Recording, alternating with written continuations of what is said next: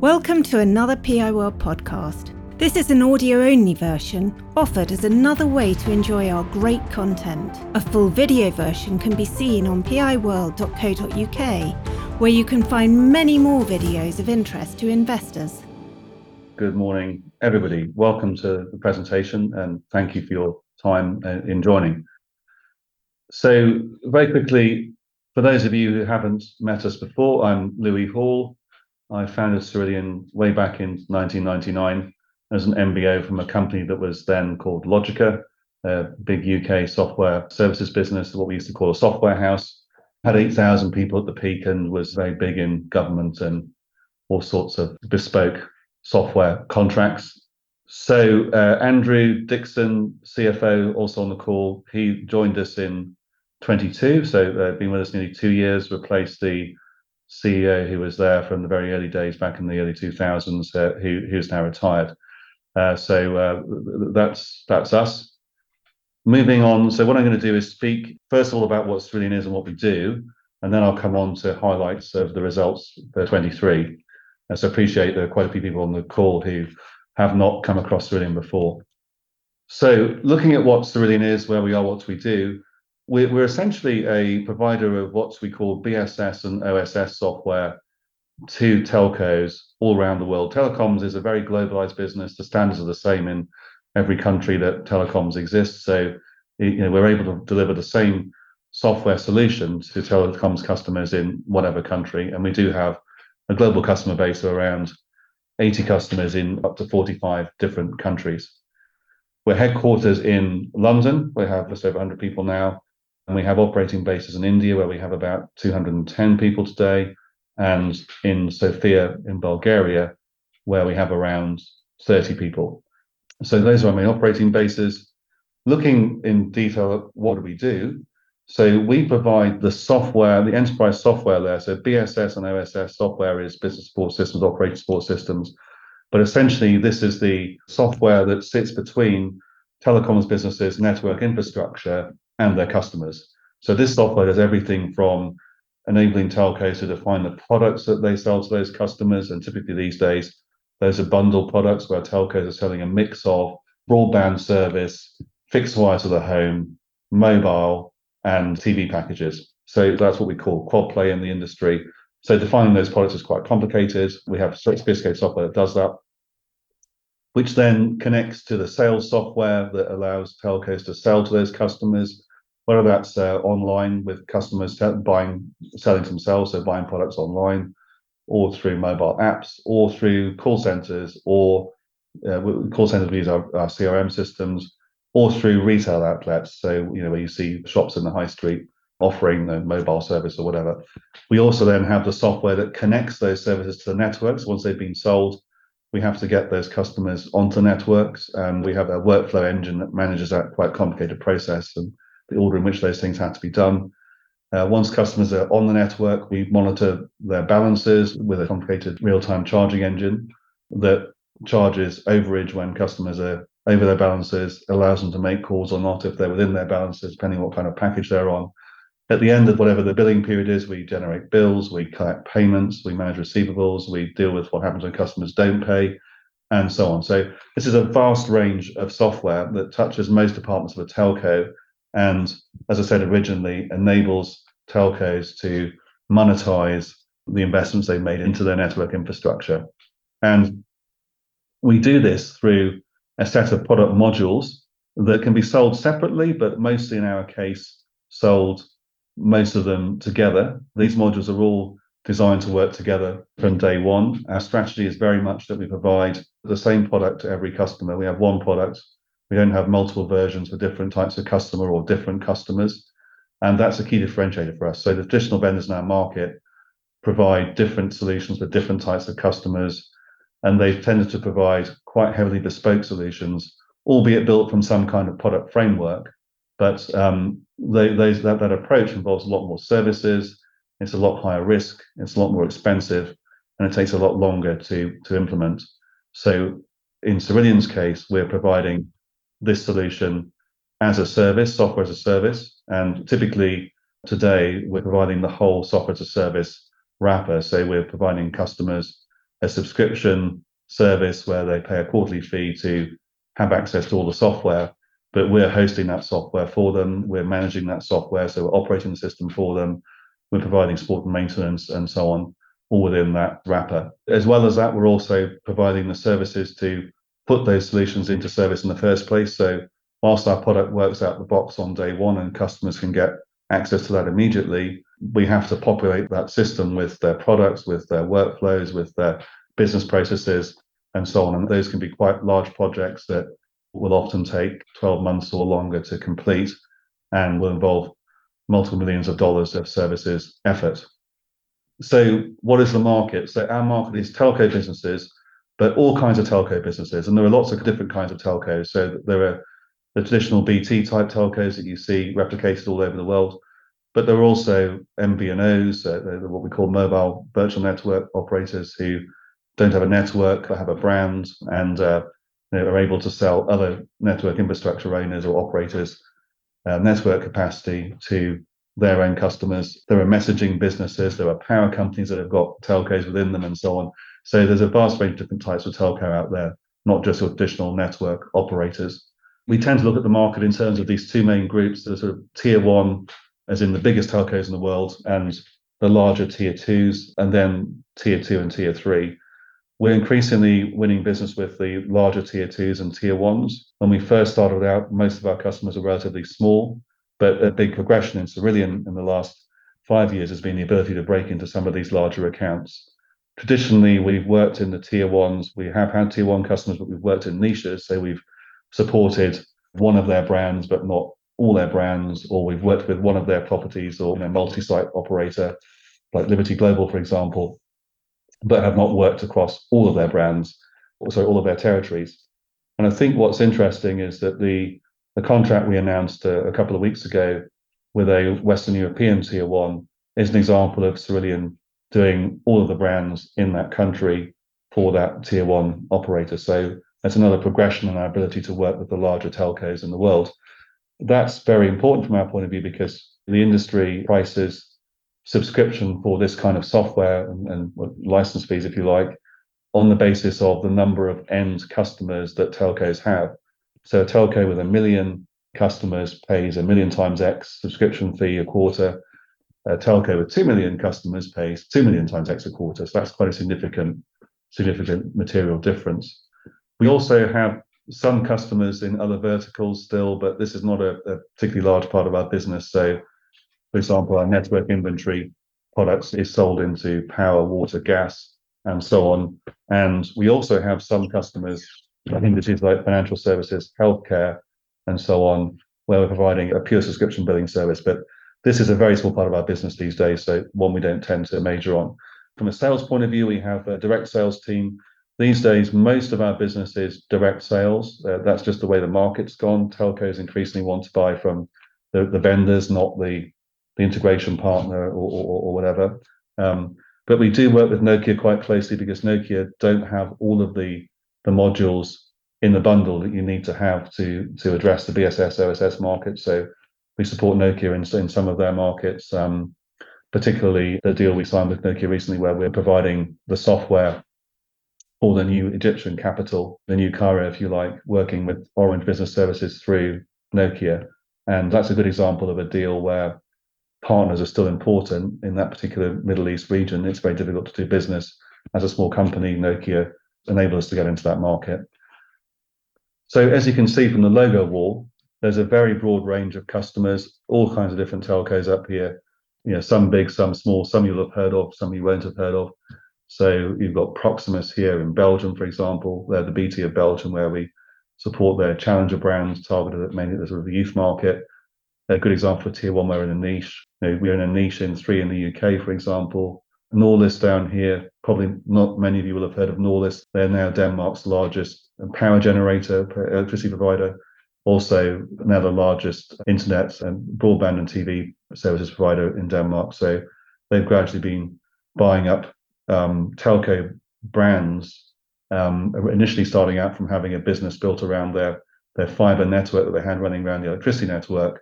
So now expanded that to become the largest provider of internet and TV services in Denmark, and we're supporting them in consolidating all of those brands onto a single Cerillion platform. So that's a telco that wasn't really a telco until quite recently, but has become quite a major telco. In the interest of time, I won't go into more detail, but the point here is a very broad range of telcos. There's lots of opportunity in this market because there's all kinds of different telecoms businesses that we can work with. On this slide, very briefly, I won't go into detail, but what we're trying to show here is the value of the base on an ongoing basis. So if you look at customers that we won before 2016, this is the revenue that's still being derived from those customers over subsequent years. And in the early years with a new customer, there's a lot of implementation work going on and migration of different bases and so on. That all sort of calms down and we go into business as usual mode where we're providing the services wrapper to operate the system for the customer, et cetera.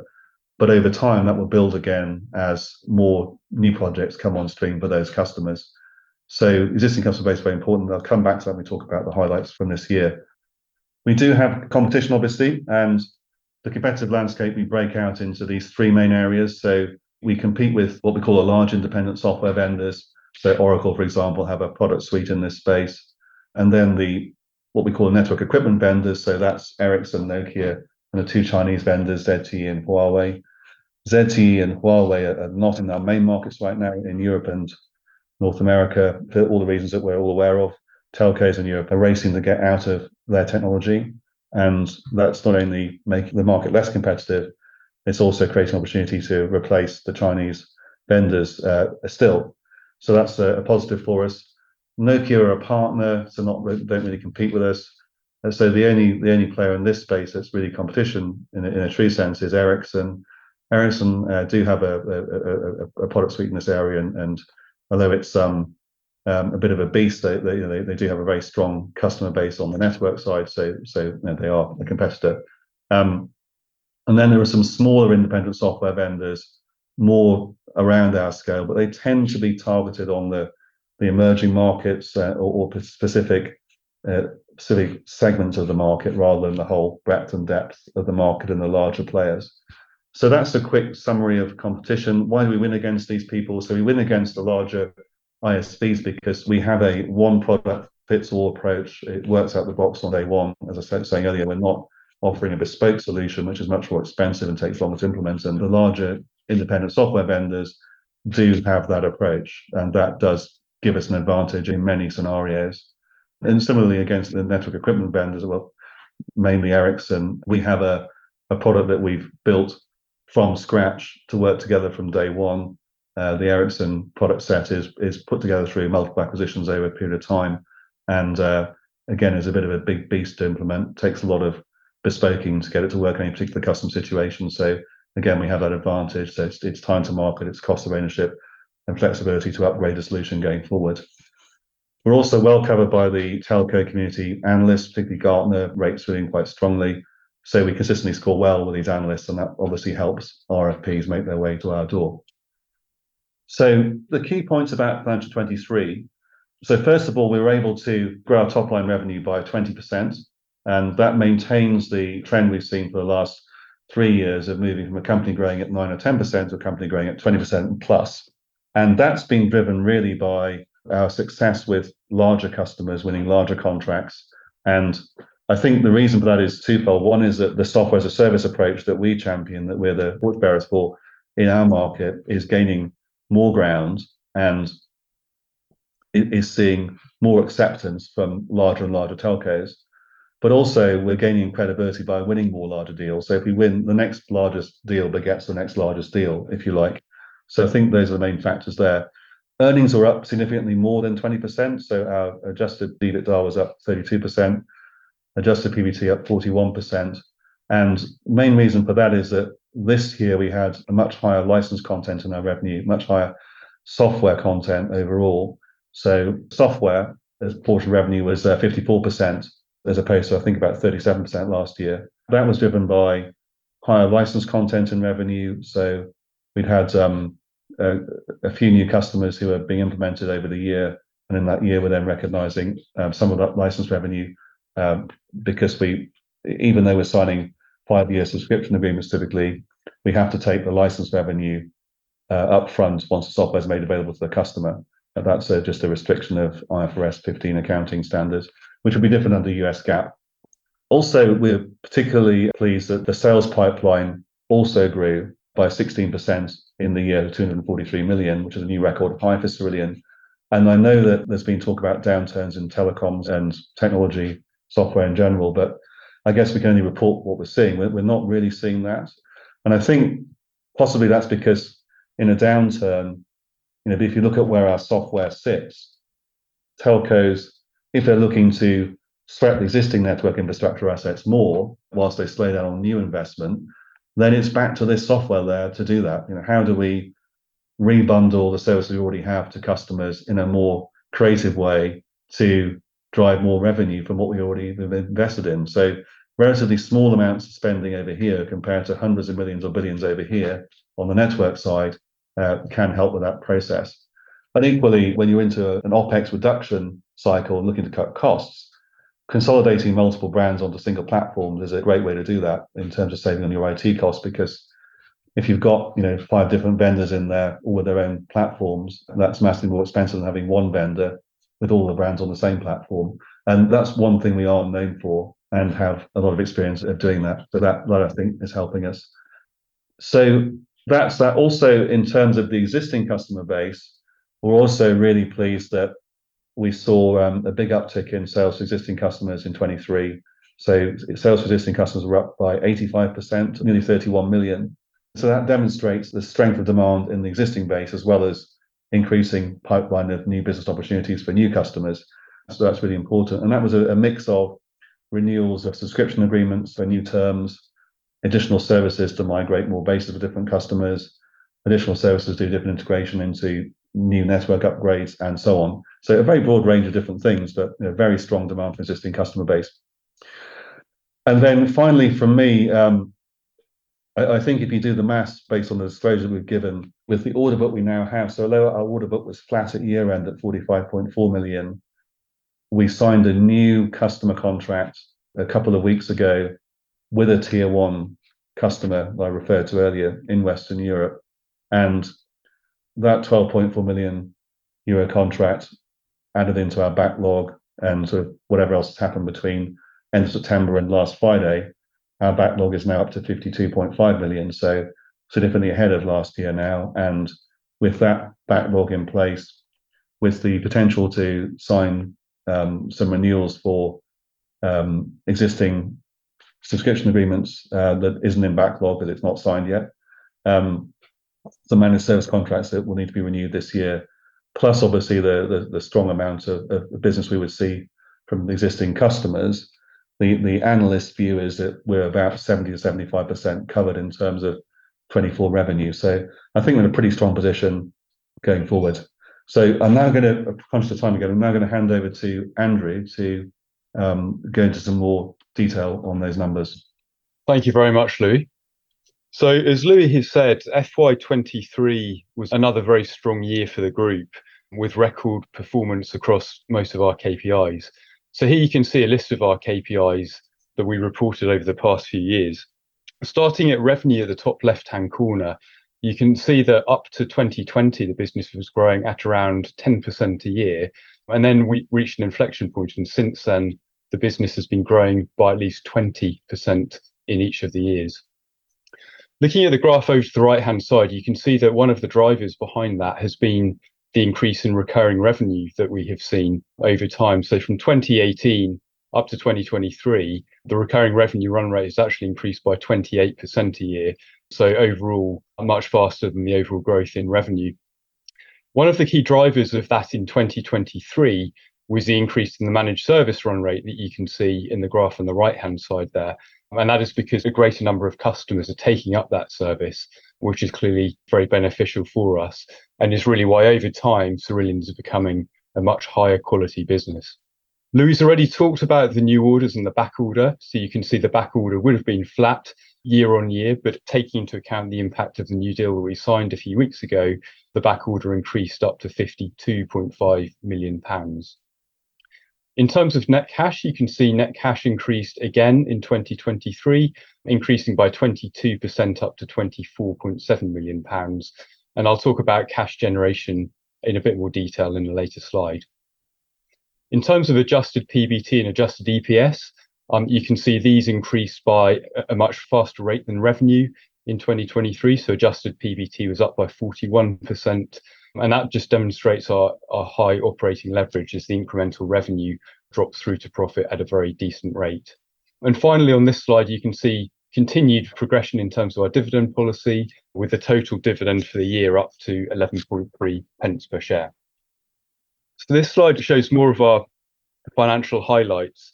As Louis said, revenue for the year was up 20% to £39.2 million.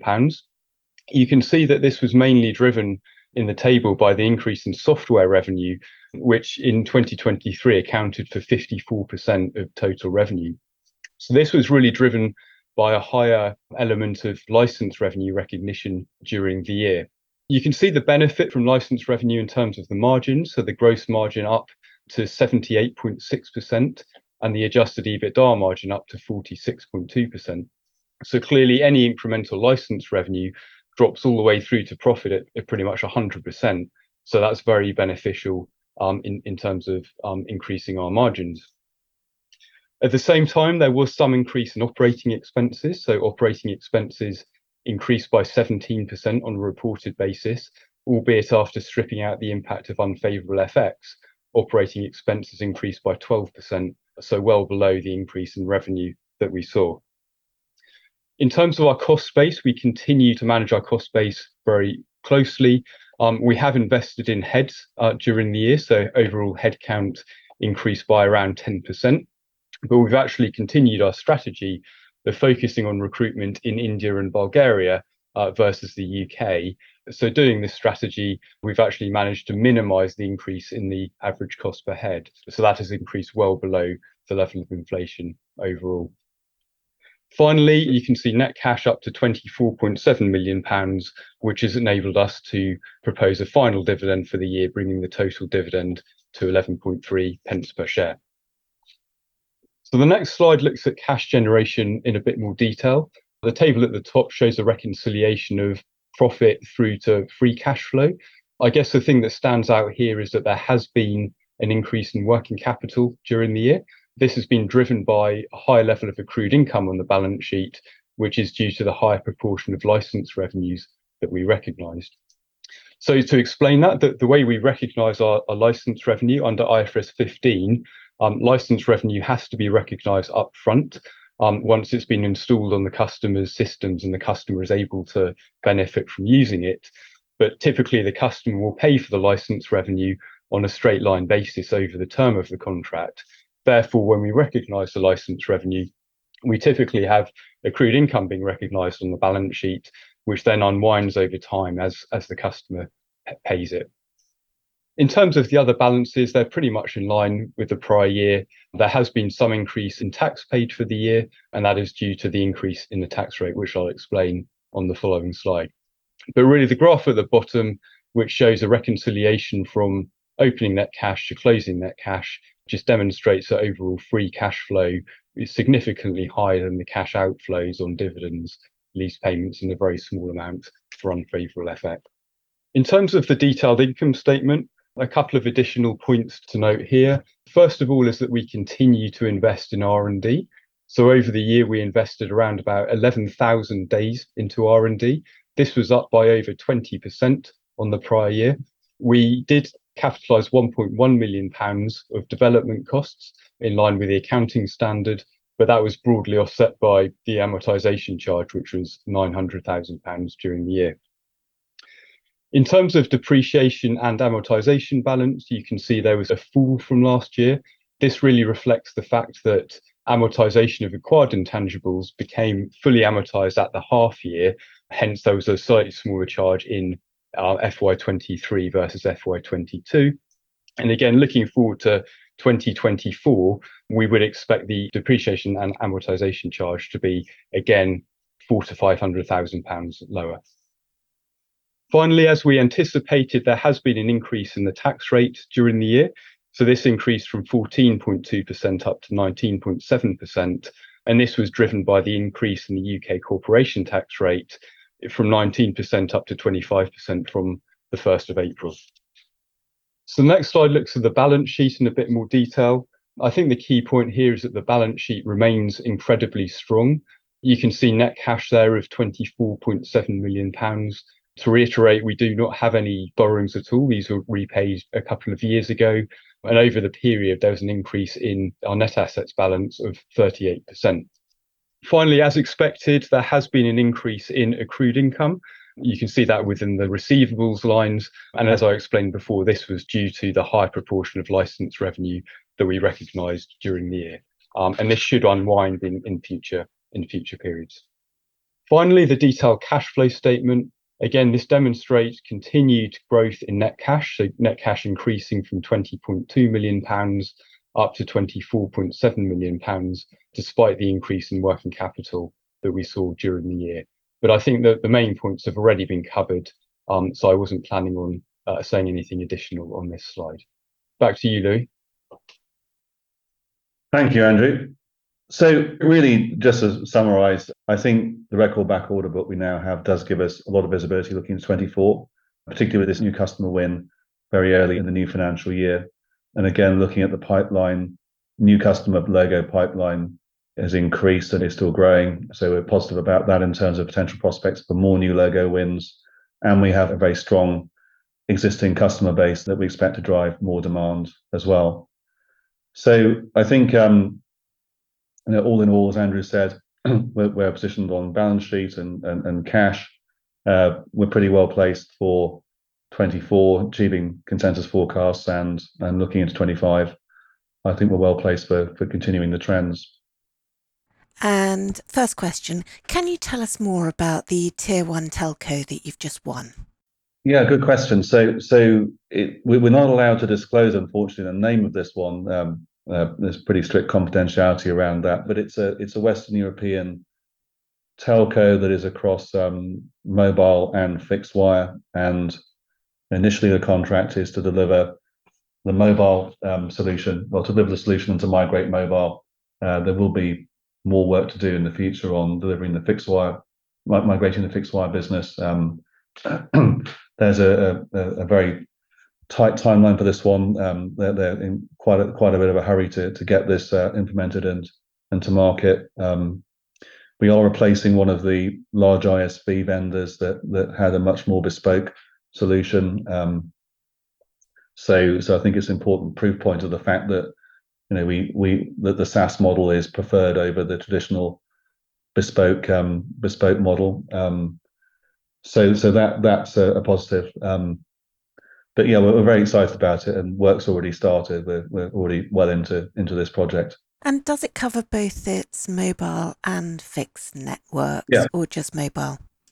Yeah, I was just saying that initially that we're doing mobile, but then we're expected to follow immediately afterwards with the fixed wire migration. So the initial implementation will put the solution in place to cover both fixed and mobile, but they'll migrate the mobile base first, and there'll be another sub-project to migrate the fixed wire base, which will get underway probably in early 2025. Can you give us a feel for the mix of customer types in the pipeline? There's a very wide variety. I mean, we've got big ones, small ones. We've got traditional network operators, MVNOs, MVNEs. A really broad range, and that's one of the great things about our market, that there is just such a diversity of telcos, and we're able to work with any of them, whether it's wholesale, retail, whatever. Could you please comment on capital allocation and how you intend to use your net cash going forward? Yeah, I mean, there was a slide in that on the presentation. So these are the main areas we look at in terms of capital allocation. On organic growth, we're not really seeing a need to invest cash into that, in that we're expensing most of that growth, all that growth really at the moment. So although we do capitalise some R&D, we amortise about the same amount each year. So that's pretty much neutral. We added more sales resource last year, but again, we covered that in the operating expenses. Dividend policy is still to pay a third to a half of free cash in dividends, and I think we're now up to that level this year. It has taken us a little while to get there. We have grown the dividend again, and we are now paying about a third of free cash out in dividends. So that's obviously important. And then on the strategic side, yes, we are still looking at M&A opportunities. And the strategy that we follow there is to look at product businesses that would sit alongside our existing product set. So we're not looking to buy overlapping businesses, but businesses that have products that we could upsell to existing customer set that we don't have today, and that would also bring on board a new set of telco customers that we could upsell our existing product set to. However, the challenge we have is that we do have quite strong margins now, and if you're trading on a 46% EBITDA margin, there aren't many businesses out there that are at that level. So that the problem then is that you're inevitably going to dilute your own margin by making an acquisition. So that's not a prohibitor as such, but it is a challenge. It's a factor in our thinking when we approach these opportunities. But at some point we will find the right business at the right price that's generating the right margins, and we will get there. And obviously, having cash on the balance sheet is important for that. It means we haven't got to raise as much debt as we would do, or potentially as much equity capital as we would need to do. But as I was saying right at the beginning, a big consideration for us as we work with larger telcos is there is a need to demonstrate a strong balance sheet. So if you're a telco, quite a large telco, betting your business on the fact that we can deliver, which is where we're at. We are very strategic in these accounts in terms of software we provide. It's important that they see we have a strong balance sheet, and I think that is a factor. So it doesn't mean to say we need all of that cash on the balance sheet, but it is important to have a reasonable amount of cash available. Last year, Note 3 expected 75% of the 37.4 million, so 28 million orders contracted, not yet recognised, to be recognised in the next 12 to 18 months. This year, 45% of the 36.7 million, so 16.5 million in the next 12 months. Okay, not quite like for like, but it suggests a much higher reliance for 2024 on new contracts won and booked to hit targets. Yeah, I just say it is almost like, but we've changed the period that reduced the percentage to make it more accurate. So for the analysts, it's better because they can do their maths more easily. But Andrew, do you want to cover that? Yeah, sure. So you're absolutely right. If you take the 45% off the 36.7 million backlog, we're sort of saying that around £16.5 million of revenue we expect to be recognised. That's in the backlog as at the 30th of September. Of course, there's some extra things we have to add on top of that. So first of all, there's the impact of annualised support and maintenance revenue. So that was running at £8.7 million as at the end of the year. So we would expect that sort of level of support and maintenance revenue to be recognised, potentially higher than that as we win new contracts. On top of that, we've got the impact of the contract that we signed a few weeks ago. So we expect to generate a significant amount of revenue from that contract. And then there's a couple of other elements on top.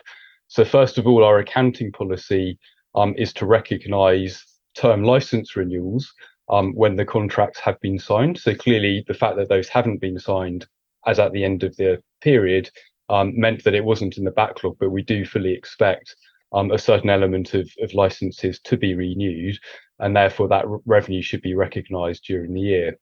And finally, there will be some impact from a similar perspective on managed service revenue, where those contracts would have been coming to an end at the end of the year. We fully expect those to be renewed, and hence there'll be some additional revenue from renewal of managed service contracts as well. Can you talk about the relatively big increase in working capital due to the increase in receivables? Where does this come from beyond just increasing sales? Yeah, so the increase in accrued income is really tied to the way we have to recognise our licence revenue.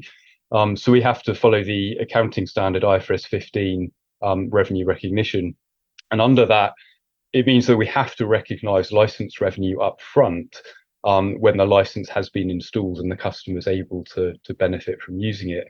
However, the customer will typically pay on a sort of straight line basis over the term of the contract.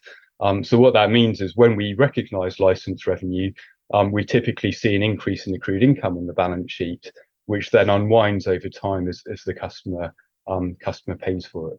Excluding the new 12.4 million contract with the new European telco, Your back order book was flat for the year at 45.4 million. Since this is usually a good pointer to where your revenue's going, what made it remain flat year on year? Is it just timing of contracts? Yeah, absolutely. That was down to contract timing. So the deal that we announced a couple of weeks ago, 12.4 million euros with the European Tier 1, that was really one in 2023. But we had a long contracting process, and to actually get a contract signed, that drifted into the start of a new financial year. What we did do, as I was saying earlier on, is we published in the results our backlog as at last Friday, when the results, the last business April results came out, and it was up to 52.5 million, which is a new record, a long way ahead of the 45.4 at the previous year end. So if you look at the position today, as Andrew was saying before, that new contract will obviously play into backlog this year. And because this is a customer that's in quite a big hurry, quite a good proportion of that revenue will get recognised in 24. So backlog effective at the start of the new financial year is not flat; it's ahead. And is consolidation in the telecom sector a risk to you, so that some of the clients would get acquired by larger Tier 1 telcos and that would terminate the agreement with you? There is some consolidation going on, but there's also deconsolidation going on. So if you look, for example, at Zagona, a UK-based investment vehicle buying Vodafone Spain recently, that's a very interesting transaction, because there's Vodafone divesting businesses, and that it's not all one way, but sometimes we win in those situations as well. So when Liberty Global bought the cable and wireless business a few years ago, we actually got more business in the end in the Liberty Global group than we had to start with. So that was a benefit. But I think that there are always different kind of telcos springing up. If you look at the number of telcos that have come out of energy businesses, two of our more recent customers are actually really energy companies. So there's always a new place that the market will go to find different kinds of competition. So we're not too phased about that. And you added salespeople in the US this year. Any comments on your intentions there? Well, we've always had US customers, North American customers. I think we had a view until quite recently that there were either the prospects in North America were either very big, massive, biggest in the world type telcos, the Verizons and so on, or they were too small. They're typically small rural carriers, and there wasn't much in the middle. I think we've sort of have a different. I think things have changed and our views changed, and we think there are more varied types of telco to go after now in North America.